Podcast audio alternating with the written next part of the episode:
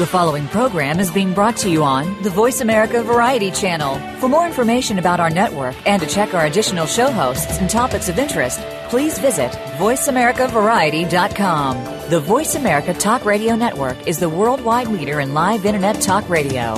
Visit VoiceAmerica.com. The views and ideas expressed on the following program are strictly those of the host or guests and do not necessarily reflect the views and ideas held by the Voice America Talk Radio Network, its staff, and management.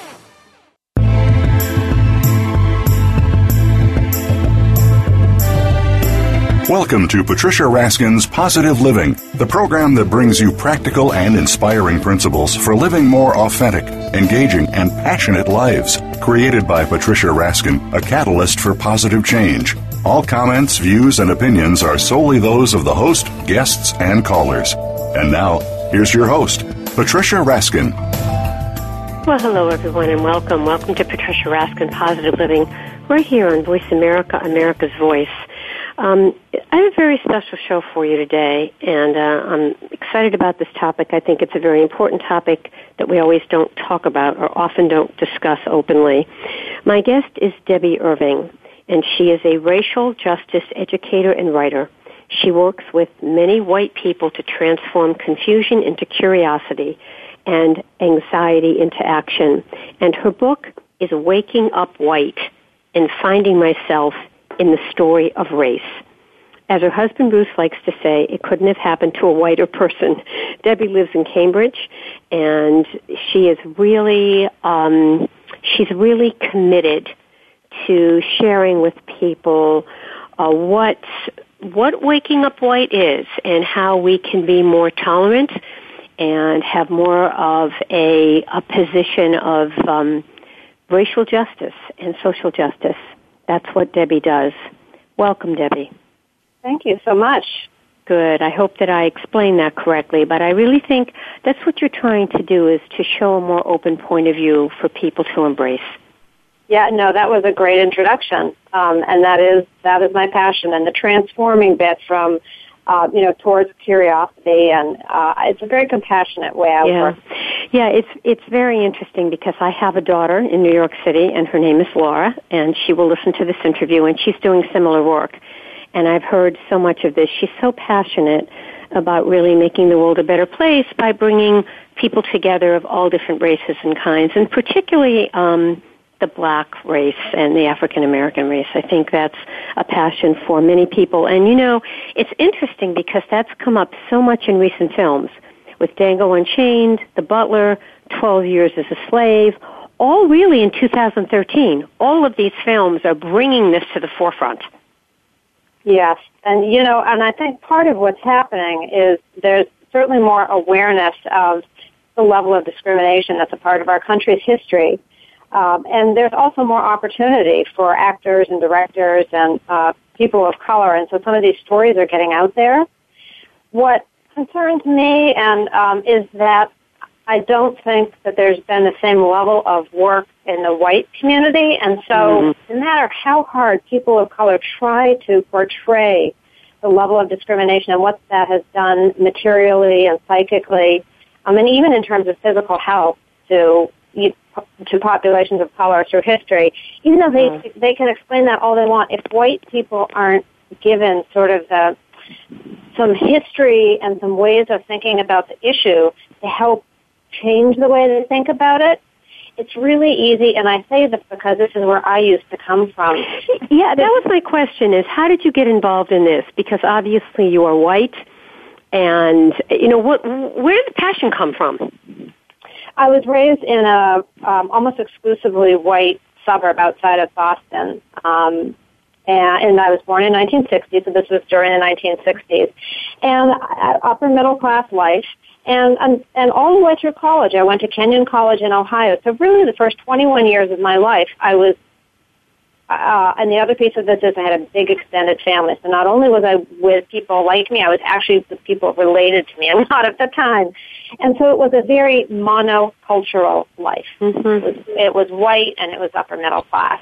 And, you know, every culture has its beliefs and values. And I, I bought into a lot of beliefs and values uh, without knowing the full history of how America um, and its housing footprint had been constructed. So when I I ended up getting out of college, I moved to Boston, and I ended up working for a nonprofit organization. And one of my charges was to bring together the disparate neighborhoods in Boston. Mm-hmm. And I was it was very easy for me to raise money to do this because I had all these phenomenal connections from Winchester and from my family, you know, who ran foundations and were senior in senior positions in corporations.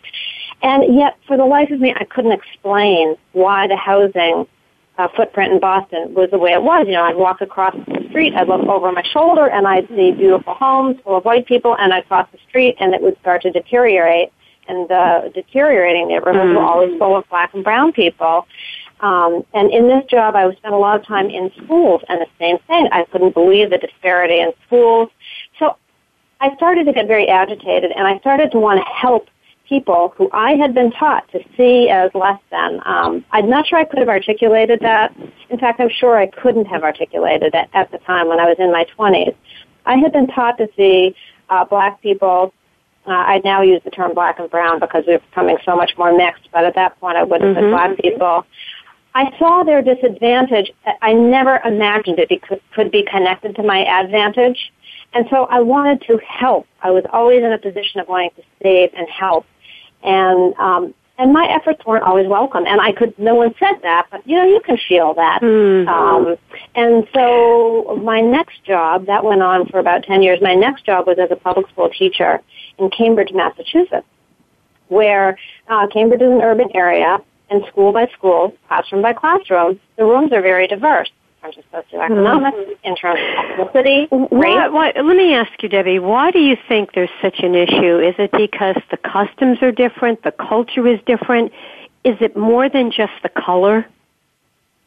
Oh, so much more. And so, if I if we go back to the housing footprint, so what I was just going to uh, let me just finish the thought about school is that even with those diverse kids and families in the school, the way they achieved and the level at which they participated in the school was completely different. The white kids were overachieving and the white families were the ones that were involved.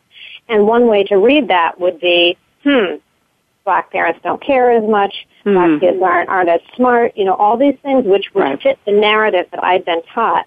In fact, what I've learned is that there's this huge um, pattern of white dominance. And so if you right. go back to my town, Winchester, and wait a order, minute, and they may not, the blacks may not have had the opportunities may not have had opportunities. What's surprising is how benign some of the behaviors and um, policies can be in the minds of white people that end up really hurting mm.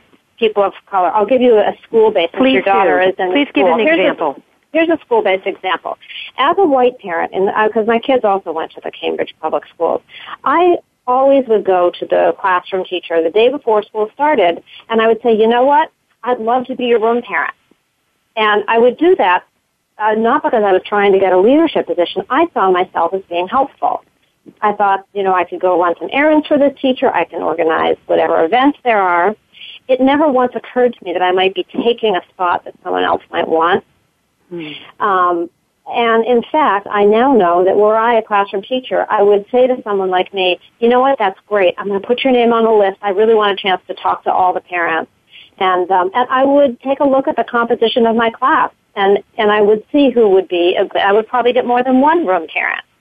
Um, and maybe even get one of, you know, representing. So I got a little representation. Mm-hmm. Another another thing that that I did was every spring I would tell the principal I would go knock on his door and we'd have a friendly little chat. And I'd say you know I'd really like it next year. If um, Emily can be in this class and Jane can be in this class and you know we really like that teacher. And oh don't it would be really great if she wasn't with this kid and she was with this kid. And you know the principal would would take notes. And what I found out is that black parents had no idea that that was even a possibility. Yeah. Yep, that's what I'm saying. That's what I meant when I said opportunity. They just, it's right. almost like they began to accept the way it was without realizing there was another way.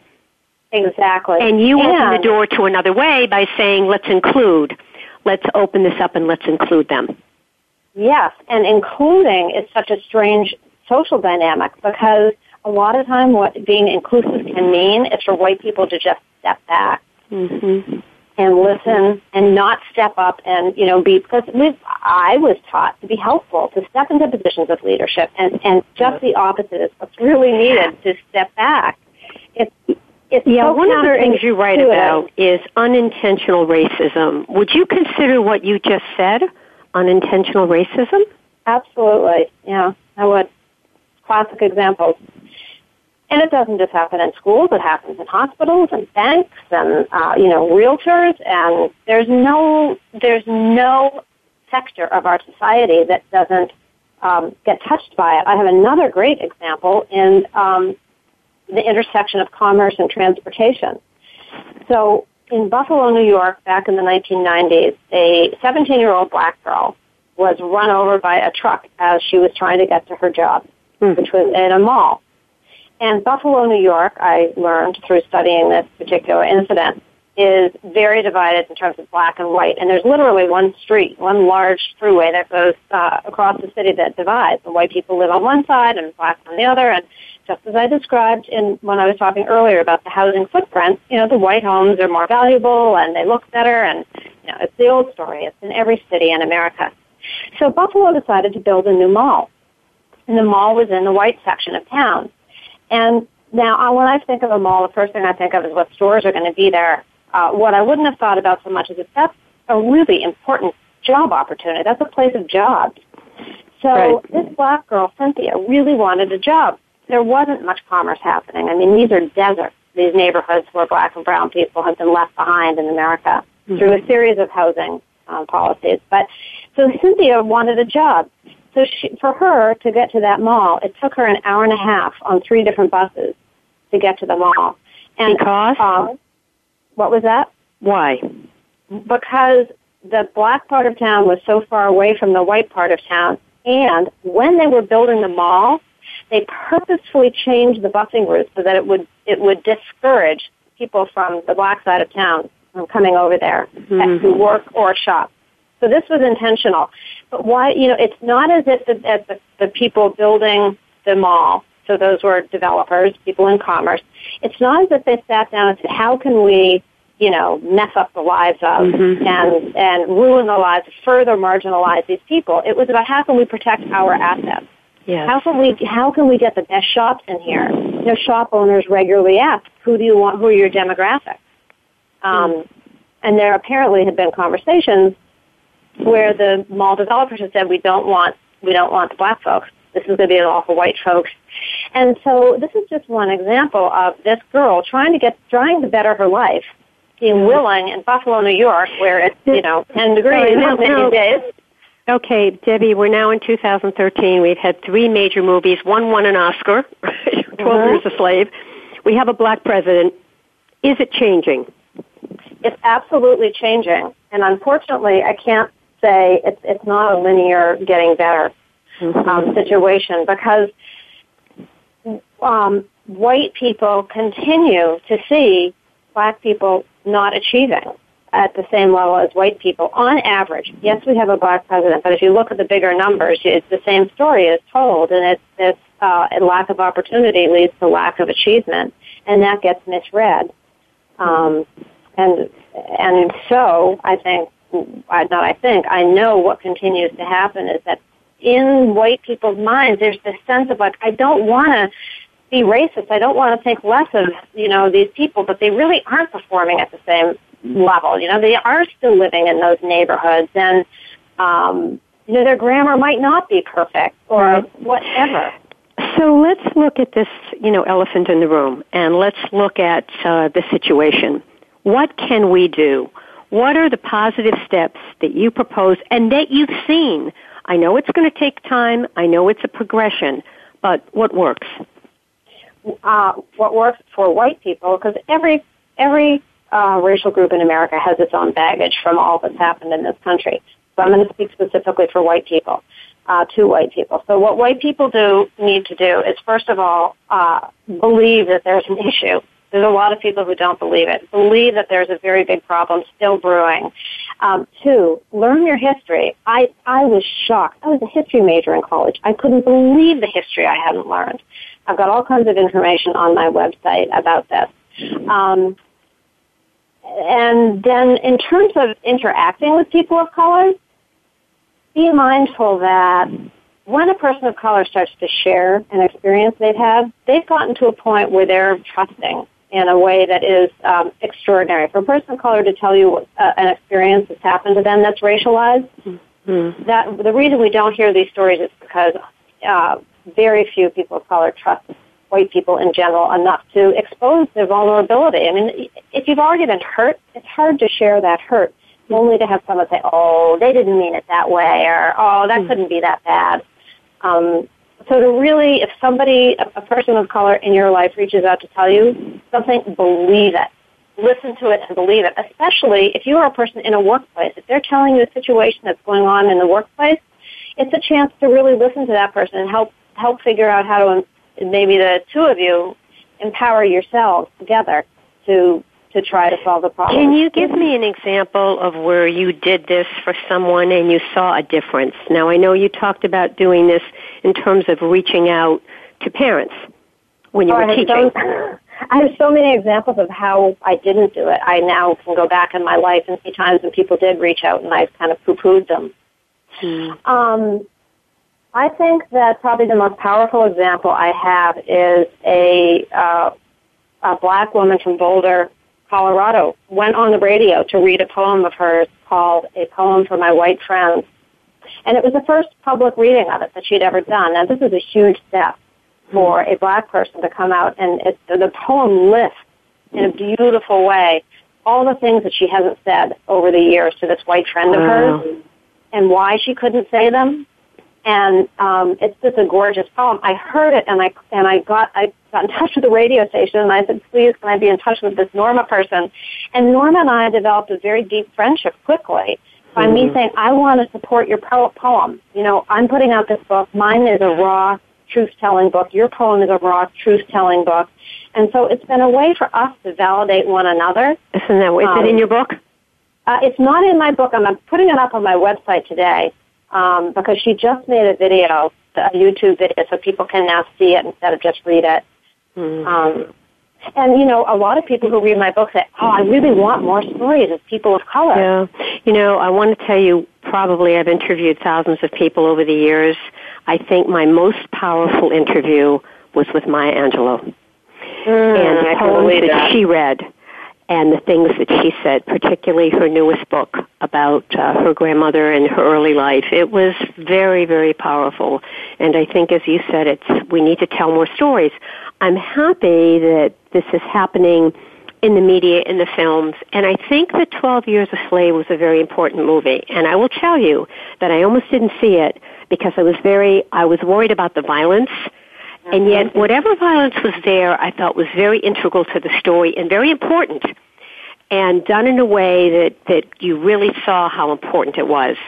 And I thought yeah. it was um, a very powerful film.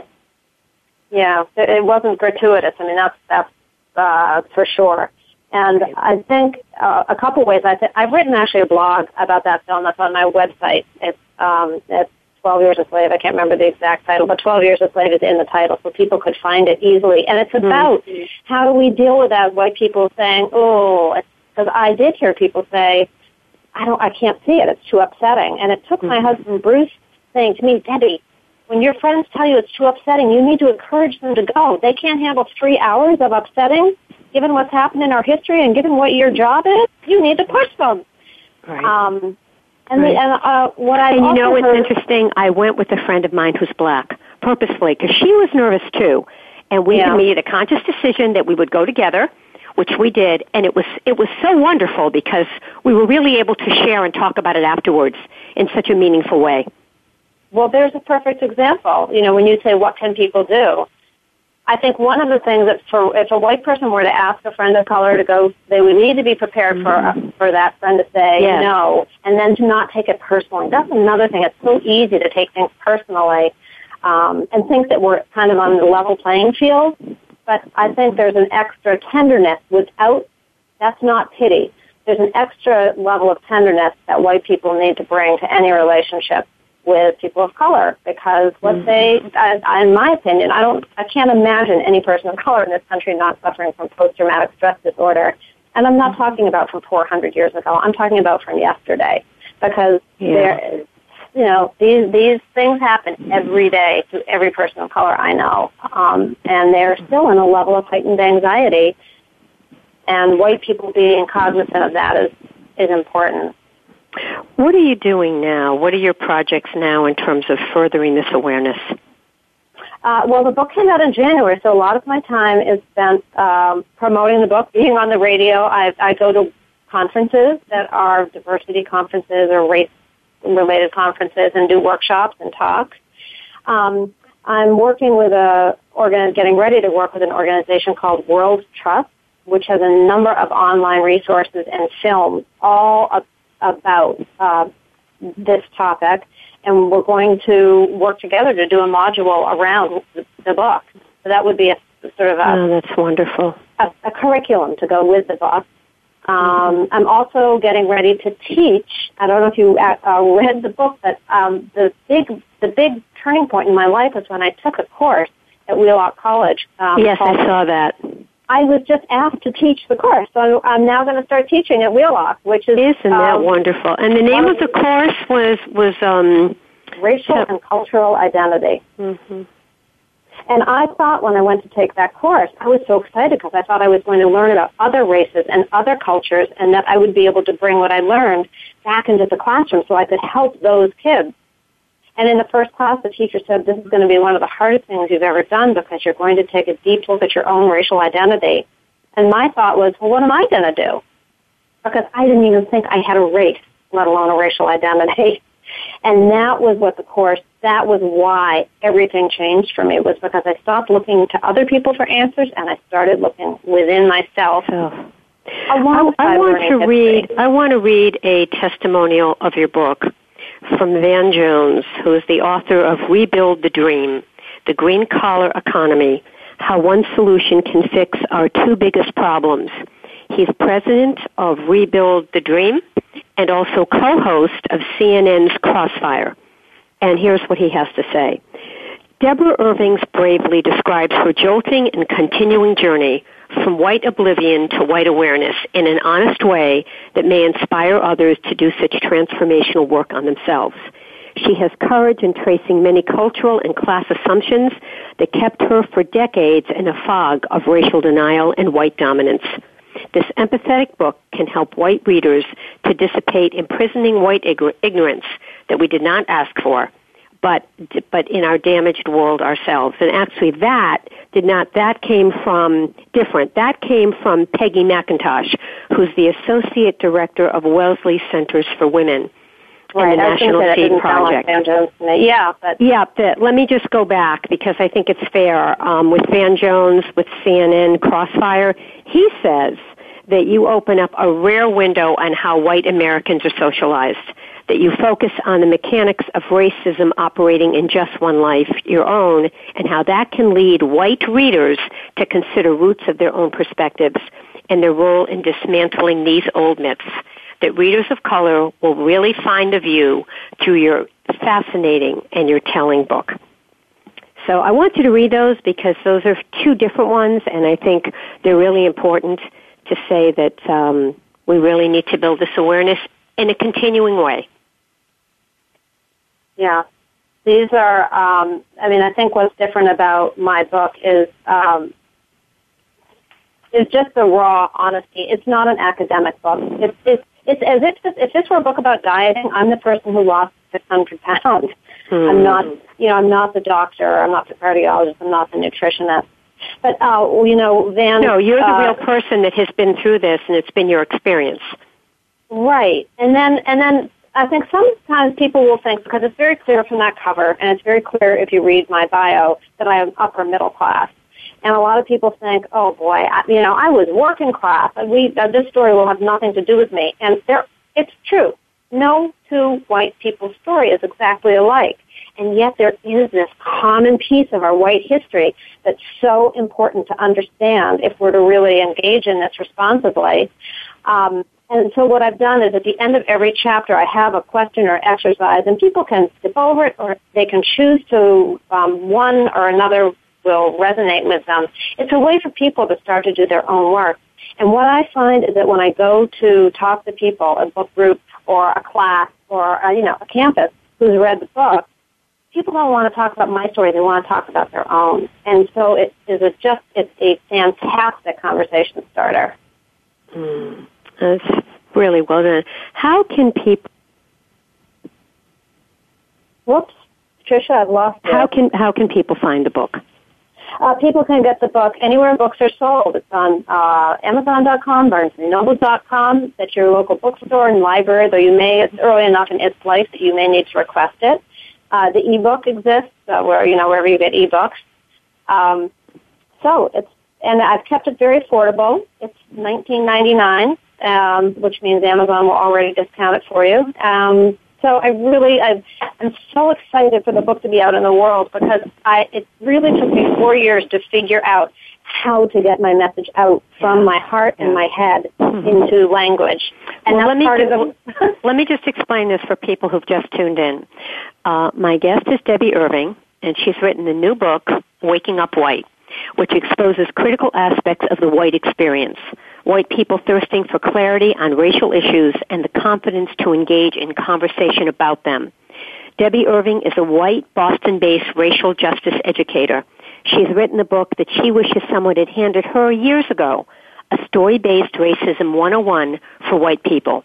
Its narrative memoir formats a mainstream read that gives white readers the basics needed to understand these complex understandings about racism. And Debby, I, I really appreciate this. I appreciate you writing it, making people aware. Where are you speaking? Are you speaking anywhere uh, on the Northeast or around the country that we might want to know about? Oh boy, my next talk is in Winchester, Massachusetts, which is going to be talk about full circle. It's going to be in the library under the mural, which is the scene, the opening scene in the book, mm. and that's on April 27th. Um, and I am speaking. Well, I would. You know what I would do? I would direct people to my website. There's uh, media and events as a section, and if you go to events, you can see where I'm speaking. That's terrific. Well, I, I really appreciate you coming on the show. If people want to contact you, can they write to you? Absolutely. It's Debby at uh, DebbyIrving.com. And you can also, you go to my, if you go to my, if you can't remember that, just go to my website and there's a contact uh, slide there. Debby, what would you like to leave our listeners with today? What's your message of your book in a sentence or two? Racism is the most um, toxic and misunderstood issue in our society. I believe there are millions of white people who would love to engage in um, eradicating racism if they only understood the issue and how to engage in it. And my book is a first step in that direction. Absolutely, because in your book you talk about things that we don't even realize that we're doing that are racist. Just, just we don't even realize them, and that's what you brought out in the book. And you get to learn about it because you watch me make the mistakes. I think that makes it a little easier when you get to watch someone. You get to learn. Uh, it's not easy, but you know, it's. I, I I try to keep the story just about me to model what it looks and feels like to do this. Well, I really appreciate you coming on the show. And the website is debbyirving.com? That's right. And Debby is with a Y, Irving's with an I. All right, Debby, D-E-B-B-Y, Irving.com. Debby, thanks so much for being on the program. Thank you. This is really great, Patricia. Thank you. Hold on for a minute. All right, folks, that wraps up uh, this edition of Patricia Raskin Positive Living right here on Voice America, America's Voice. Tune in every week for this program, and if you'd like to write to me, I'm at Patricia at patriciaraskin.com. Until then, stay healthy, stay happy, get the support you need, and know you can make your dreams come true. I'm Patricia Raskin. Bye for now.